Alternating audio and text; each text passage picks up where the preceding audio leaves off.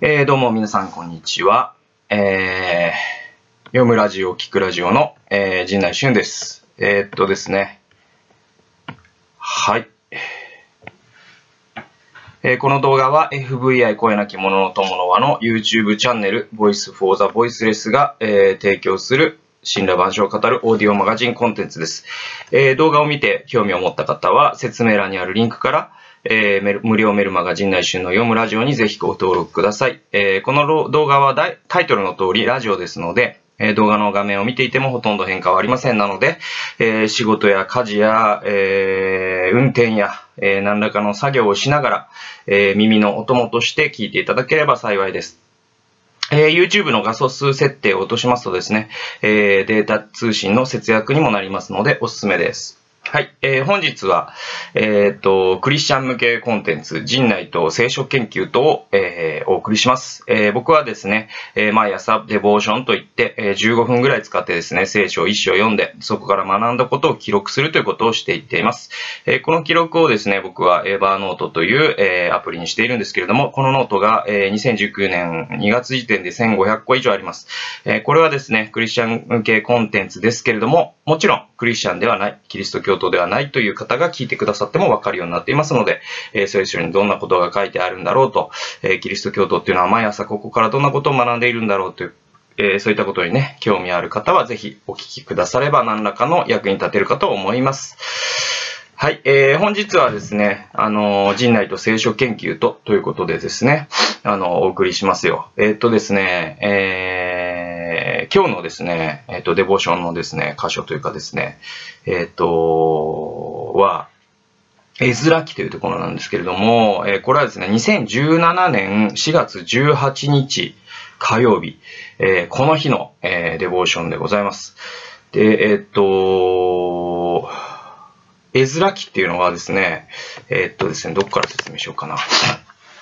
えー、まずですね、じゃあタイトルかな。タイトルはですね、あのー、物語の軸っていうのが、えー、この日のデボーションの僕のタイトルでした。えっと、僕は毎朝ですね、デボーションして、そのデボーションした後に最後にタイトルをつけるということをしてるんですね。まあ、これはですね、あの、ウェンコデイロさんという人が書いた本に、のそのデボーションのやり方に、えー、準じてやっているからでありまして、えっと、その本に関しては、えー、説明欄にリンクを載せて、えー、おきます。で、えっと、絵面記の2章というところで、で、毎朝ですね、僕は、この、だいたいね、2回ぐらいこうね、あの、1章を2回ぐらい読むんですけれども、えっと、そうするとですね、まあ、このフレーズとか、この説っていうのが、まあ、大抵ですね、なんていうかこう、胸に、あの、迫ってくるというかですね、えー、そういう感じで、で、そこから学んだことを、まあ、記録して祈りつつみたいな、えー、それがですね、スタイルなんですけれども、えっ、ー、とですね、この日は面白くてですね、3, 3回読んだが、特に心に迫る箇所はなかったって書いてあるんですね。で、こういうこともありますよ、そりゃ。で、あの、なんだろうな、それをなんかこう、無理くり、なんか捏造じゃないけど、こう、なんか、あの、頭の中で合理化をして、あの、この説がまあ迫ったことにしようみたいなのって、なんかちょっと違うなと思うんですね。で、なんか特にこのフレーズとか、この説とかをガーンとかってあってもなくてもいいのかなと僕は思うんですよね。で、なんかこうパワーワードみたいなのがあった方が、なんかこう、なんだろうな、なんか効果があるようなえー、気がするんですけど、でもデボーションってね、なんかそういうことでもないのかなと僕は結構ね、この5年ぐらいで思うようになりましたね。あの、割となんかこう、デボーションの本、あの、ご紹介した本もちょっとそうかもしれないですけど、割とですね、デボーションということを、あの、教えてる本というのは、割とね、こうデボーションをどういうものとして捉えてるかっていうのがあって、でね、結構、あの、なんかこう、エナジードリンクみたいな、なんか朝、デボーションすることでこうね、ビタミンをチャージしてですね、そしてこう一日すごい頑張れるみたいな、すごいよりこう、なんか、ああの、クリスチャン的な人生をその一日は歩めるみたいな、あの、そういうふうに教えられることが割と多いかと思うし、そして僕自身もですね、そのクリスチャンになってから、最初の10年ぐらいはそういうふうに考えていたんですよ。だからデボーションできない日もね、当然ありますよね。で、今は僕は本当にね、結構変わったんですよね、これはね。病気してからだと思うんですけども、すごい変わって、えっと、99%はできるようになってるんですよね。でもできない日が、やっぱその社会人として忙しい時期であったりとか、変化が大きい時期であったりとか、そういう日はで、時は、やっぱ半分 5, 5割いかないみたいな。あの、もう野球の打率ぐらいに下がってしまうこともあった気がしますね。でも、それでその時にね、そうすると、その、もし、そのデボーションがエナジードリンクだとしたならば、あの、や、やれてない日ってもうなんか、すごい、全然もうクリスチャンじゃないみたいになっちゃうというか、なんかこうテンションが下がるみたいな、そういう世界観みたいのがあるんですけども、あの、結構ですね、この5年ぐらいで、そのデボーションとは何かっていう考え方が僕はね、すごく変わったんですよね。で、それはね、あのね、あるえー、本を読んでからなんですよね。あの、ナタナエル・ホーソーンっていう人がですね、あの、人面の大岩っていう本を書いてます。で、これね、まあどうしようかな。これまた別コーナーでね、説明した方がいいかな。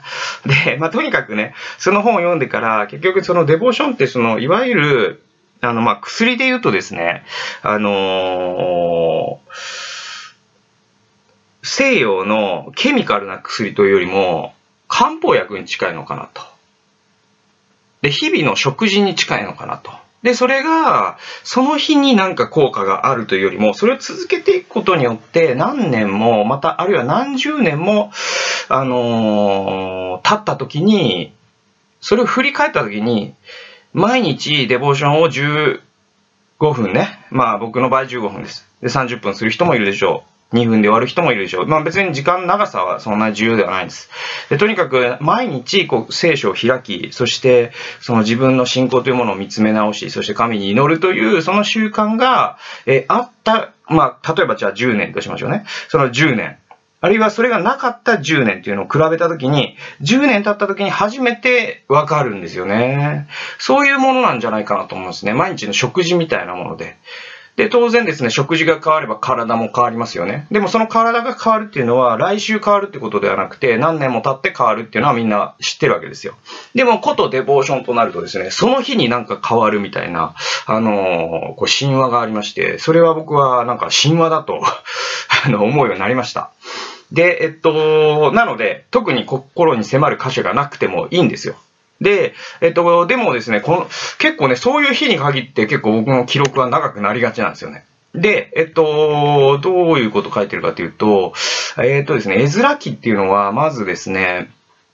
あの、ちょっとだけ説明しますとですね、あの、バビロン捕囚というですね、あの、イスラエルの民が、その自分たちのしてきた偶像礼拝の報いを受けて、で、神からの警告をね、何度も何度も無視しましてですね、で、その結果ですね、バビロンという国に捕囚されてしまうと、その期間が70年だったんですよ。で、70年の期間が、えー、満ちた時にですね、えー、帰ることができるようになりましてですね、で、帰るって、その神殿を再建するわけですね。えー、っと、エルサレムに帰って。ソロモンが建てた神殿があるんですけども、それがもうね、あの、70年経つともうボロボロになっているんですね。で、えっと、廃墟みたいになって、みんなですね、その、お年寄りたちは泣いたって書いてあるんですね。で、えっと、まあ、つまりあの映画に満ちた、あの、神の神殿がこんなにボロボロになっちゃったっつって。で、それを再建するっていう、神殿再建っていう話がですね、あの聖書では、えー、エズラ記っていう、えー、ものと、エステ、えっ、ー、と、ネヘミヤ記ですね。エズラ記とネヘミヤ記。この二つは神殿再建と、まあ、期間から、あの、補修からの期間、えー、これがトピックになってるわけです。で、えっとですね、え、僕のメモをじゃあお読みしますとですね、えっと、イスラエルの部族ごとに人数が記されており、バビロンからエルサレムに帰還した人々が、えー、列挙されていると。この絵面記の2章というところには、はい。そして、えー、帰るや否や触れられているのは主の宮の工事のことで、一族の頭たちが自分たちにできることとして、過去69節、えー、お金と祭祀の長服を、えー、捧げたと記されている。はい。えー、産業や政治や経済や農業ではなく、彼らが最初に着手したのは宗教施設だった。イスラエルという国の物語の根幹は、えー、政治や経済や土地にあるのではなく神にある。それを中心に回、すべてが回っているから、えー、まずその軸がないと、えー、他の生活の基盤は語り始めることができないということになる。え私たちの生活はどうだろうえー、仕事も衣食住も人間関係も医療も健康も経済も全て神を中心に回っているだろうか例えば、私が、えー、国内の知らない土地や外国に家族で移住することになったとして、最初に考えることは何だろうほとんどの人は仕事があるかどうかをまず考えるだろう。また、ある人は病院だったり、えー、いいお店があるかどうか、学校はどうか、子供の教育はどうか、治安はどうか、スーパーに売られ売られている、え、食品は安全か、みたいなことを考えると思う。しかし、イスラエルの当時の考え方に従うなら、まずすることというのは、それらすべてを脇に置いて、所属すべき教会があるかどうか、そしてその質はどうか、ということを問題にした。えー、現代ではそれは現実的ではないというのは最も、えー、最もに聞こえるが、それこそ物質主義的世界観に巻き取られていることの少佐である。えー、仕事を通してお金を稼ぐことも神という軸なしには考えられない。子供子供の教育は信仰の教育に他ならない。えー、病気になった時、え病気の癒しもそうだが、その病気にどう意味を与えるかは教会生活に影響を受ける。え食べることは神の栄光のために他ならないから、教会生活を抜きにしてスーパーが充実していればいいというものではない。何よりも信仰の交わりを抜きにして生活とは呼ぶことができないというのが神の国の民の生き方である。えー、私の世界観も相当に知らないうちに世俗的物質主義に影響を受けていることを自覚せねばならないというところで僕のメモは終わっているんです。で、えっとですね、これがですね、面白くて、あの、僕ね、えっと、これが2017年の4月でしたね、確かね。えっ、ー、と、このデボーションしたのが。で、僕はですね、今この、まあ、あの、見ている家ですよ。で、これまあ僕の、あの、仕事場でして。で、えっと、まあ子供と妻は、あの、えっと、寝室に寝ていて、で、子供はまあ結構寝返りとか打つんで、えっと、僕はですね、あの子供が生まれてからここで、えー、割と寝ています。なので、僕の寝室兼、えー、仕事場になるんですけれども、えっとですね、えっと、この家に引っ越してきたのは、えっと、2017年の2月なんですね。今から2年前ですね。で、えっと、なので、このデボーションした日というのは、引っ越しをしてから2ヶ月後なんですね。えー、なので、なんかすごくですね、僕が自分が引っ越しをしたってことと、えー、彼らが補修から帰ってきた。まあ彼ら、民族的な引っ越しをしたわけですよ。イスラエルの民はね。で、まあ僕がこう、引っ越しをするという、まあすごい、あのー、経験あの、家族で引っ越しをして、その時に、あの、何をしたかなっていうことがすごい新鮮に頭に残ってたんですね。で、その時、まあ当然その間取りであったりとか、あの、駅から何分なのかとか、あの、スーパーが近くにありますよとかですね。まあいろんなその病院がどうかとか治安がどうかとか、あのー、まあ、あの、世間一般の人が、あの、気にするようなことは気にしつつ、まあ何よりも家賃がね、予算以内っていうのはもうあるんですけれども、えっと、まあそういったことをリサーチしてですね、で実際この街をちょっと歩いてみて、でまあいいなとかって思って、この家に決めて2年住んでいて、まあ非常にね、あの結果として、まあ引っ越ししてよかったなと思うんですよ。で、まあその中の要素として、その妻の実家からの近さっていうのはやっぱりあって、それはもう本当にね、大事だったんですよね。やっぱりその子供が授かったりしたらとかです、えー、したら、あの、実家からアクセスが近いかどうかっていうのはですね、その、助けてもらえるかどうかっていうこともありますので、んで、まあ、じ、あの、ね、奥さんの実家の近くっていうのは本当にね、いい、おすすめです。はい、何の話なんでしょうか。で、えっと、えー、っとですね、えー、他にも、えー、僕の場合はですね、あの、教会ですね、あの、自分が通っている練馬グレースチャペルという教会が、あの、駅で言うと西武池袋線の、えっと、エコダ駅の近くにありまして、まあ、そこへのアクセスということもありますね。週に1回は3人で、えっと、家族3人でですね、そこに礼拝に行くことになりますし、僕の場合はですね、そこの、あの、スタッフ会なんかにも参加して、協力牧師という形で、あの、無給なんですけれども、あの、牧会に協力させてもらったりしているので、あの、そこへのアクセスですね。あとですね、僕は職場はこの、もう本当にこの部屋が僕の職場なんですけれども、あのー FVI という活動のね、あの、ミーティングとか打ち合わせをするのは割と新宿が多いわけですね。あの、みんな離れたところに住んでるので、まあ、新宿ってまあ、あの、首都圏で一番集まりやすいので、まあ、新宿に行きやすいかどうかとか、まあまあまあ、いろんなことを加味してここに住むようになったという経緯がありました。で、えっと、で、まあ僕の引っ越しの場合はそうだったんですよ。で、えっと、イスラエルの人たちがじゃあ引っ越してきた時に何が一番気になったかっていうと、農地がどうだったかとか、ななんかこう経済がどうだとか、なんかそういったことまあ政治がどうだとか、それよりも一番最初に気にしたのは彼らが神殿だったんですよね。で、これって、まあ現代に置き換えて考えますと、神殿っていうのはつまりこう信仰の場ですから、あのー、まあ、信仰者がですね、じゃあ引っ越しをしましょうとなった時にですね、あの、いろんなリスクを、リストを上げると思うんですよ。ある人は病院が一番大事だと言うと思うし、ある人は教育だというかもしれない。で、ある人はまあ仕事、まあ仕事はもうね、もちろん転勤とかありますから、それは、もう、もう言うに及ばずということで。で、治安という人がいるかもしれない。公園があるかどうかと。でもね、リストの、その、上の方に教会があるっていう人は、クリスチャンですら、僕は案外少ないんじゃないかなというふうに思ったんです。しかしですね、実は僕らのその生活の軸ですね、というのは、あの、もちろん仕事も軸ですよ。で、家族の健康も軸ですし、えー、いろんなことが軸なんですけれども、でも、あの、信仰者にとっての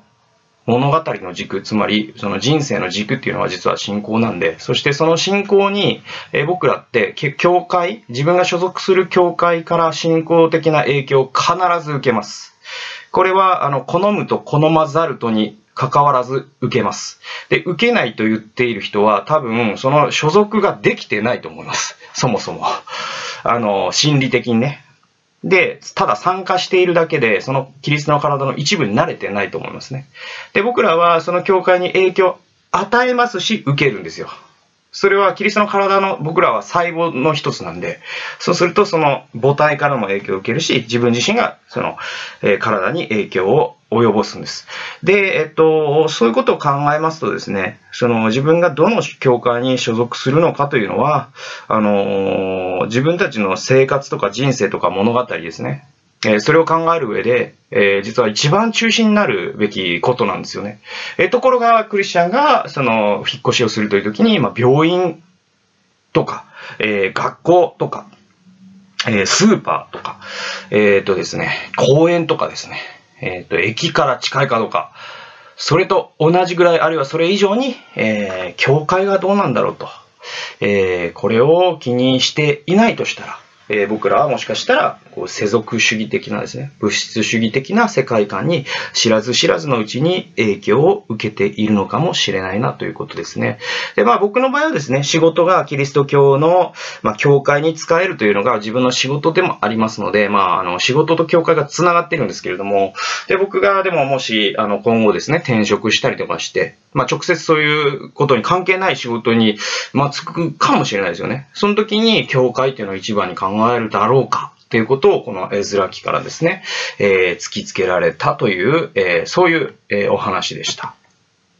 はい。えー、というわけで、本日も動画をご視聴くださりありがとうございました。えー、気に入ってくださった方は右下のベルマークを押してチャンネル登録してくださいますと嬉しいです。えー、面白かったよという方はですね、ぜひ高評価ボタンを押してくださいますとですね、次の動画作成の、えー、モチベーションアップにつながりますのでよろしくお願いします。それではまた次回の放送でお会いしましょう。さよなら。